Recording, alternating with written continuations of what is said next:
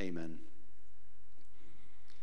Again, it's great to have all of you at the beginning of this year. And as I thought about this year and where we as a church family might start together in Scripture, one of the passages that came to me, realizing that for all of the difficulty that took place in 2020, and, and most of us in turning uh, the calendar from one year to the next, greet each other with a, a positive greeting of wishing all of the best and expressing the desire for a happy new year.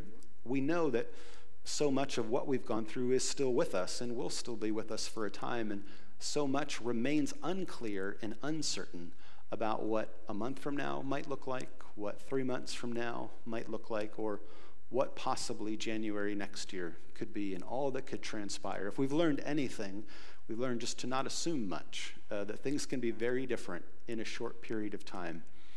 And a passage of scripture that for me uh, is about trusting God day by day and moment by moment is Psalm 23. We think of it, and partly it came to my mind because it was read by Brad at the end of a funeral service uh, that he and I officiated together. And most often we hear it as a, as a psalm, uh, as a giving comfort when someone we love is gone.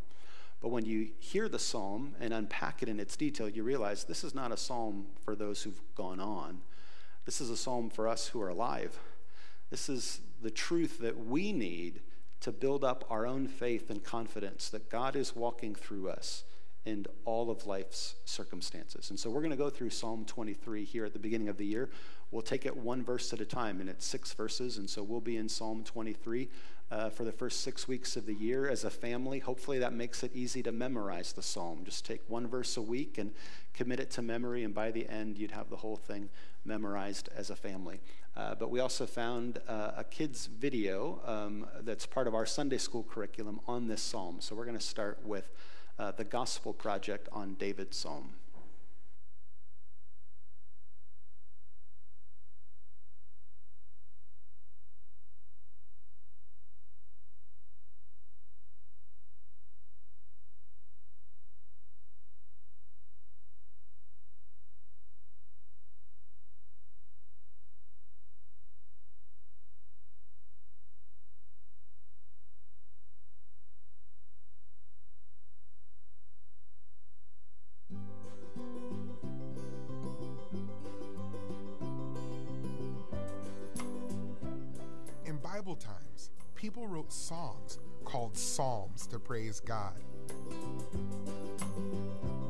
David loved God with all his heart, and he wrote many of the psalms in the Bible.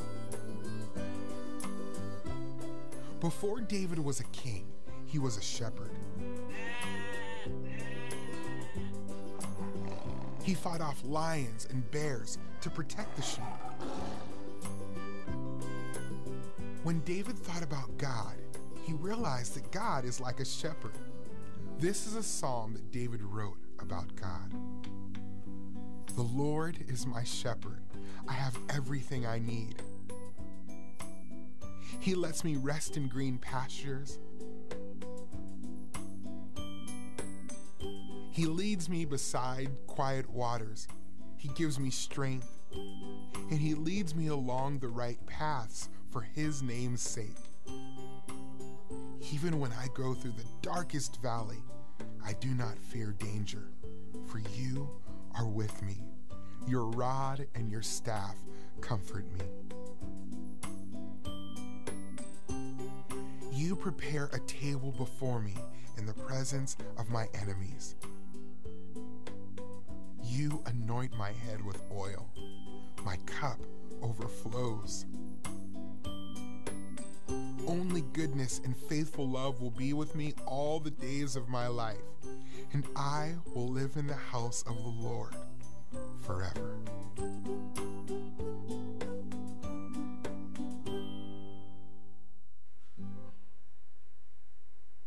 God's love, protection, and guidance for his people, to that provided by a shepherd for his sheep.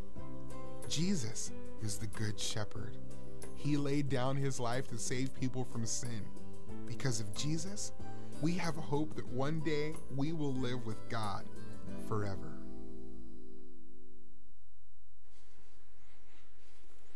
And so I invite you now to either grab a Bible in the pew in front of you or pull out your phone, or if you're at home, to grab a Bible that's hopefully next to you as we'll read Psalm 23 together.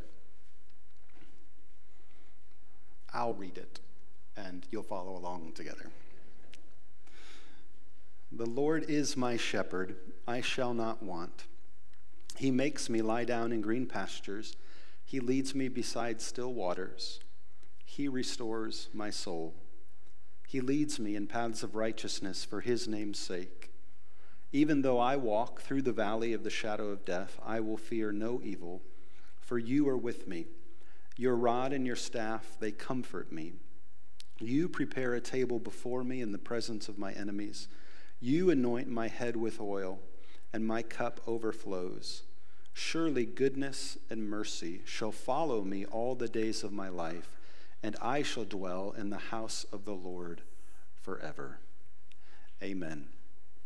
And that concludes the psalm. And so today we're focusing on the first verse The Lord is my shepherd, I shall not want. And that was, uh, it is a verse that for me stands out as truly a test of faith to say, can I now, on January 3rd, 2021, say that with integrity? Because the Lord is my shepherd, I believe I lack nothing. The Lord is my shepherd. I'm not found wanting. I shall not want. In my mind, there's a lot of things I can think of that, no, I wish this was different. I wish this was different. Um, uh, I see lack here. I see people struggling here. There's almost a. Uh, there is a struggle and almost insensitivity in reading this verse to say, let's, let's all consider this together and in this moment promise, the Lord is my shepherd, I shall not want. But this psalm is exactly what we need in the moment when we are struggling and we aren't sure exactly how everything is going to turn out. Uh, if we imagine that sort of David is sitting at a Thanksgiving table and there's just an abundance of food and more than he could ever possibly eat. And that's when he looks down and says, Ha ha, the Lord is my shepherd. I shall not want. Like I'm satisfied. We, we're not uh, imagining the proper image that uh, we should be picturing with David. It's not when he's sitting at the table where there's just a spread of food that he's sitting back and saying, I know this to be true. Uh, as the psalm goes on, you, we realize David knows there's difficult days ahead. And it's not when everything looks like it's going the way it should that he needs to hold on to the faith that God is going to provide for him. And at the end, he tells us where he's hoping to ultimately be that he wants to be dwelling in the house of the Lord forever. And he's longing for that. But he's not waiting until he gets there to start worshiping God. He isn't exactly where he wants to be Everything is not going great and perfect in David's life. There are things he's hoping for, but he's committed to trusting God and by trusting him to worship him while he goes through whatever he's going to go through to get there. And so, from the beginning, to say, The Lord is my shepherd, I shall not want. And at the beginning of the year, we often take the time to go through our statement of what it means to love God and to care for others and to communicate His word. And so, as I shared with Justin, that we'd be talking about worship and what it means to love God. As we look at Psalm 23, then he, he chose the songs expressing our need to get back to the heart of worship, to long for more of Him, because that's what David is expressing. That's what he's longing for. He knows that God is his shepherd, that God is going to look after him. and the thing that he wants the most is to be in his house, singing his praises forever and he, he desires that.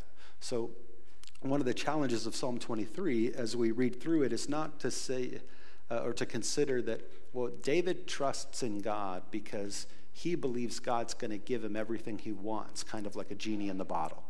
Like, oh, I can just ask for whatever I wish and God's going to give it all to me, and so I need to worship.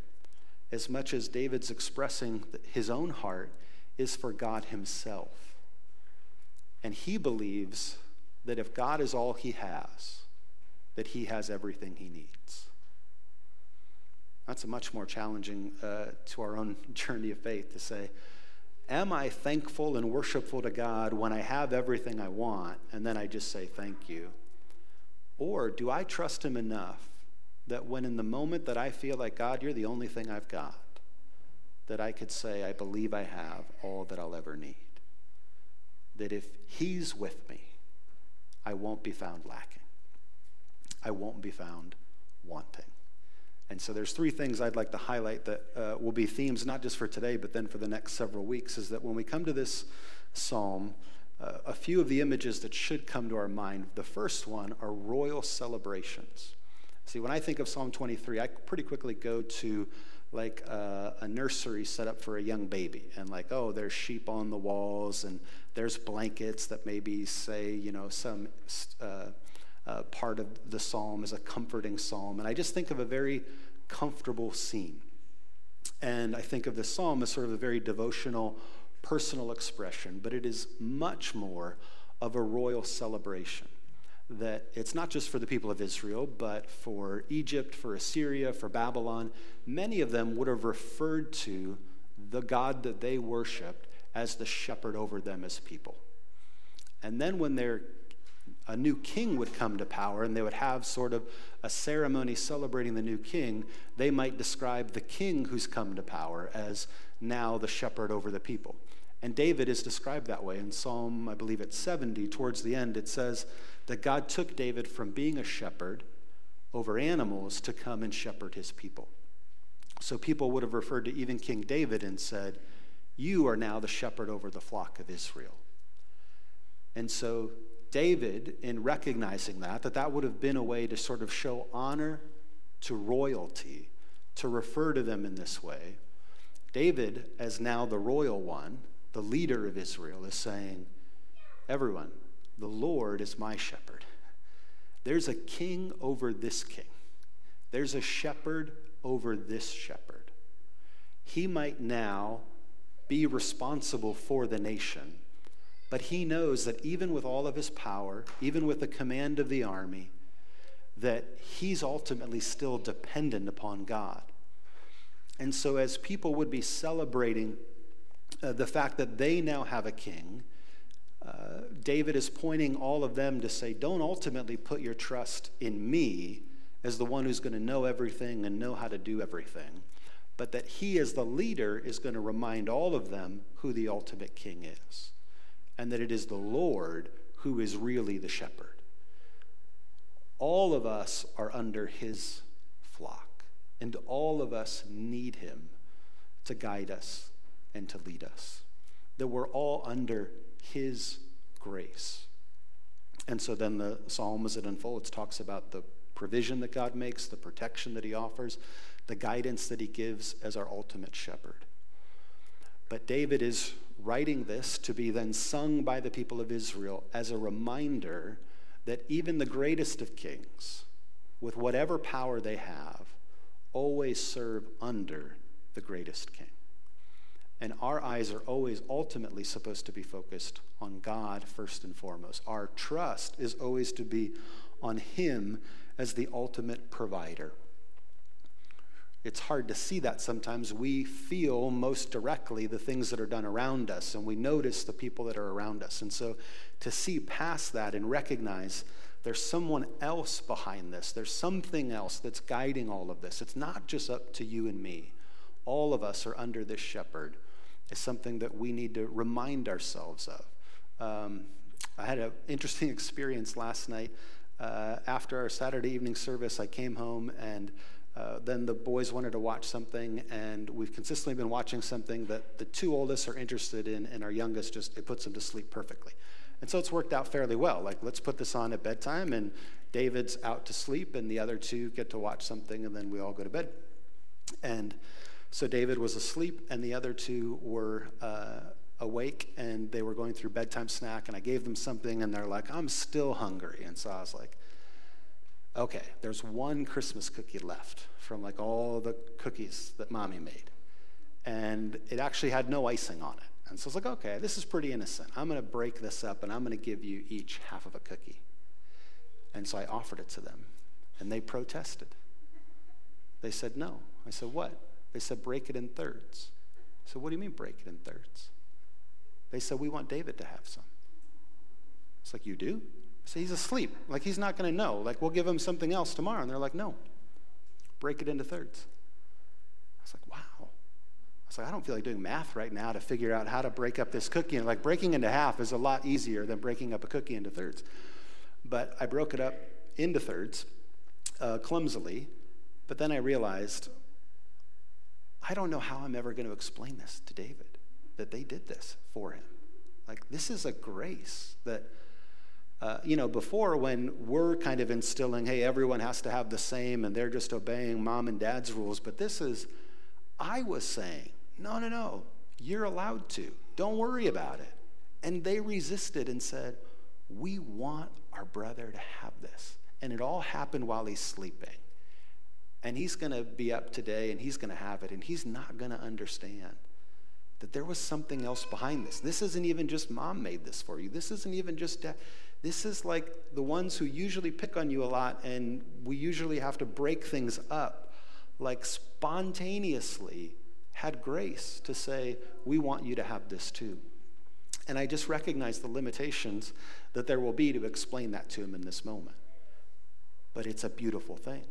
And I think God does stuff for us all the time that we don't see that are truly just acts of grace. That for as many frustrations as we might have about how life goes, we don't, any of us know all the things that we've been spared from that could have gone totally differently. And God knows those things. And He works behind the scenes often or through other people to bless our lives, to protect us, to keep us. And so we need at times to then help each other remember wait a minute, there's more than what's just than what you see. There's more going on. And David is saying it's the Lord who's our shepherd. It's not I know everything I need to know and we're going to all be okay. It's we all need God to be our ultimate guide and protector. Because if he's not protecting us, we don't have much chance when we go into battle. We don't have much chance when we go through the valley and we see enemies all around us. David knows that. And so uh, this psalm could very much be paired with the psalm next to it, which is another royal psalm where it says, The earth is the Lord's and the fullness thereof, the world and those who dwell in it, for he has founded it upon the seas and established it upon the heavens. And eventually it goes, uh, Who is this King of glory that rules the earth? And in Psalm 24, we're more quickly to say, Oh, this is a royal psalm. This is saying, Who's the King of glory? So is Psalm 23. David is reminding everyone the King of glory is our shepherd. He's taking care of us as his flock, and we need to remember that. The second thing, beyond royal celebrations that should come into our mind, are harsh realities. Uh, another uh, limitation of, of ours by just being here now in Northeast Ohio is if we think of sheep, we can pretty quickly start imagining a rural scene in Ohio or in the greater Midwest where you pretty much just put up a fence, but most of the ground is pretty lush. And so the source of food and water is pretty evident to see. Whereas in the ancient Near East, to be a shepherd meant to be a shepherd in the desert. And so this was taking care of animals in the conditions much more similar to Arizona or the majority of California of how am I going to keep all of these animals alive when like the drought season is a lot longer than the rainy season where there's just not automatically food or water everywhere you get. There might be in certain seasons, but for the majority of time, it is a shepherd on the move with the sheep, trying to keep them alive. And dealing with temperatures that can go well over 100, and then on a clear night, also dip really, really cold. And the responsibility to care for a flock in harsh conditions is what David is familiar with. That was his responsibility as a shepherd. And this psalm acknowledges those things. It recognizes that there will be dark valleys that we all have to go through that could cause us fear. It recognizes that there would be enemies around us. And so to be a shepherd, as David knew from his upbringing, was how do I also protect these sheep from other wild animals that want to come and use what I'm taking care of as lunch? And so to be a shepherd out in the wilderness in harsh conditions with really big animals that want to eat your flock is a really difficult and daunting task. It's not this sort of uh, drive through down 585 into Wooster and you just kind of find your happy place because everything just looks sort of so peaceful and serene. It's, this is much harsher. And uh, just the opportunity that we had to be in Israel and driving now on plenty of modern roads and freeways, but on some of them, as you're driving, you can look out in the distance and still see a shepherd with a group of sheep and be like, I don't want to be that person. Like they're exposed to all of the elements. We're protected from most of them, but their life is fairly nomadic and uh, fairly dangerous. It's not an easy task. And as we look into the new year, we don't know all that 2021 will bring, but we can, at least as it begins, know that there are just as many challenges ahead as we've experienced in the past. That in now, these past 10 months that we've all been dealing with a pandemic in this globe, December was actually the worst recorded month by every measurement of loss of life, of spread of cases, of limited availability of ICU beds and hospitals. Uh, so that as we're getting into it, there, there's no sense yet that we're turning a corner, which is part of the weariness that then so many people are experiencing. And so we know we're in a harsh environment, resources are limited. And so, hey, where are you finding water to refresh yourself? How are you finding ways to get a good rest so that you can face the next day? But when you're a shepherd out in the desert, I mean, that's what you're, you, you're not as able to think about what six months are going to do. You have the sense that if I mess up the next 48 hours, we might lose the whole flock. Like, this is, we're in harsh realities here. So we have to think about how to move and preserve day by day. And our walk of faith is always that. When Jesus taught his disciples the Lord's Prayer and he told them to pray this day for your daily bread, he was showing them at least the reality that we have to pray for these things daily. That we can't pray right now and say, God, I'm just going to pray for the first six months of the year. And I'm just going to try to cover every scenario I can think of and then say, oh, I don't need to pray tomorrow. I don't need to pray next week. Like, no, I prayed. I covered the first six months. No, that's not how a life of faith works.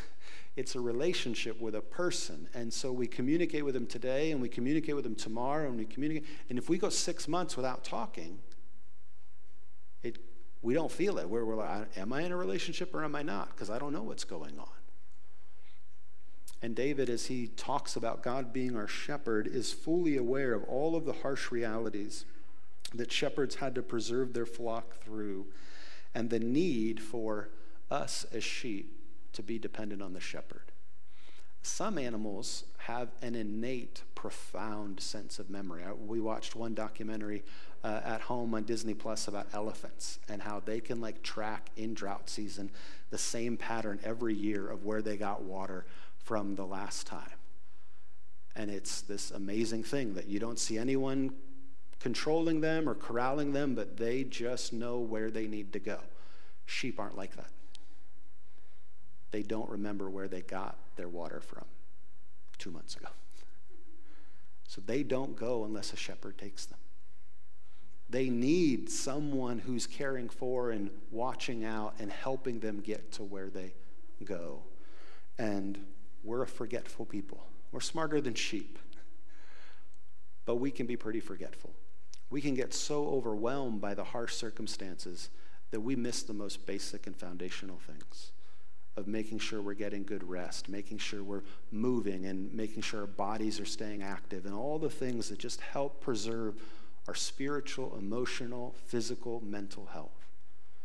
When things get really bad, we can tense up and then lose sight of all those things. And we need a kind and caring shepherd to come along and say, Let me help lead you back to the things that you should know, to find refreshment for your soul.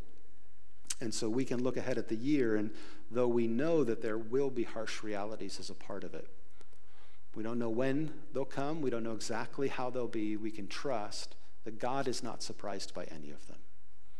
That's exactly why he signed up to be the shepherd, because he knows that and he knows we need him. And then the last thing uh, for us to consider in this is just the humble beginnings from which it comes. So it was common for in ancient times uh, gods to be referred to as shepherds or kings to be referred to as shepherd, but it's a pretty unique thing that David was a shepherd before he became a king. Because though shepherding was used as a metaphor to give honor, most people didn't want to be shepherds. It wasn't a glamorous job. It wasn't anything you could do part time. You never could have stayed at home and done it via Zoom. Like this was, you had to be there in person, and most people could probably just smell that you were a shepherd. Like, oh, you're in the elements, you're with the animals. And when David is actually doing this job as a young man, Jesse comes because God had sent him there to anoint the new king. And when Israel first had their chance to pick Saul, everyone was like, Of course, Saul. I mean, he's strong, he's beautiful. This is what we need as a king. And then when they realized, okay, wait, that's not working out really well, we need a different king. Even when Samuel went to Jesse's house, Samuel looked at the oldest sibling and said, Clearly, this is who God wants us to have. And God had to say, No, no, no. Don't, don't look on the outside again. Don't do exactly what the people did with Saul. God's looking at the heart. And so keep looking. And they go through all the sons, and they're like, oh, none of these. And then he says, Is there anyone left? Well, yeah, there's David, but he's, he's out with the animals. And, and so Samuel says, Bring him. And he comes, and then they say, This is who it's going to be. From very, very humble beginnings of being the younger sibling, so many brothers passed over, and then the one doing the very menial task, he's then made a king. So that when we read this psalm, we're reading it from the sort of inside perspective of someone who knows what shepherding actually required. And so he can describe it well in a way that has made this a poem and a song that's been recited for generation after generation after generation. And so while David was doing this task that made other people kind of look over and say, there's not much of a future. Like when you kind of get put into this lane, you stay in that lane for the rest of your life. In an act of grace, God says, because you know how to do that well, I want you to come and shepherd my people. You know about the harsh realities. You know that you're not strong enough for every lion and bear that comes this way. You know what it's like to be dirty. You know what it's like to be vulnerable at night. And it's in those humble beginnings that God lifts him up to then become the king of Israel, to then write this psalm for us. And David borrows this, then, metaphor of his early life to describe what it's like to trust God in every circumstance. And so, as we go through it slowly to consider what it means for us to trust that the Lord is our shepherd and we shall not want. What does it mean that He'll provide for us still waters and green pastures? How will we know if He's leading us on the right path for His name's sake? How can we know He'll really protect us when we go through the valleys of the shadow of death? Uh, we're going to get this sort of insider perspective of someone who had very, very humble beginnings, who will say, If you're willing to listen, I'm going to tell you how. But in the beginning and the end, what I want to tell you is that God is worthy of your trust. That you do need to place your ultimately your faith and your hope in Him. That if you only learn about all the things He can do and say, He's the Lord, you're going to miss something. But when you can say that you are the Lord, who is my shepherd, you'll feel yourself growing in a sense of safety and security in the midst of the harsh realities that are around us. Let's pray. Heavenly Father, we thank you for your word and we thank you for your servant who would take the time to write out a song and a prayer that we could consider thousands of years later and be challenged to consider how much we trust you to be our guide in all of life's circumstances. That you are fully aware of all of the harsh realities that are around us. And you know where there are green pastures and still waters for us to be nourished and refreshed. And you know how to bring us ultimately safely into your home to worship you forever. And so we, we pray that you would help us to have that kind of faith in you that trusts that in your greatness and grandeur, you know what you're doing. We can rely upon you even when it feels like there are so many other things around us that we can't rely on. We thank you for loving us with your strength and your tenderness. And so we worship you. In Jesus' name, we pray. Amen.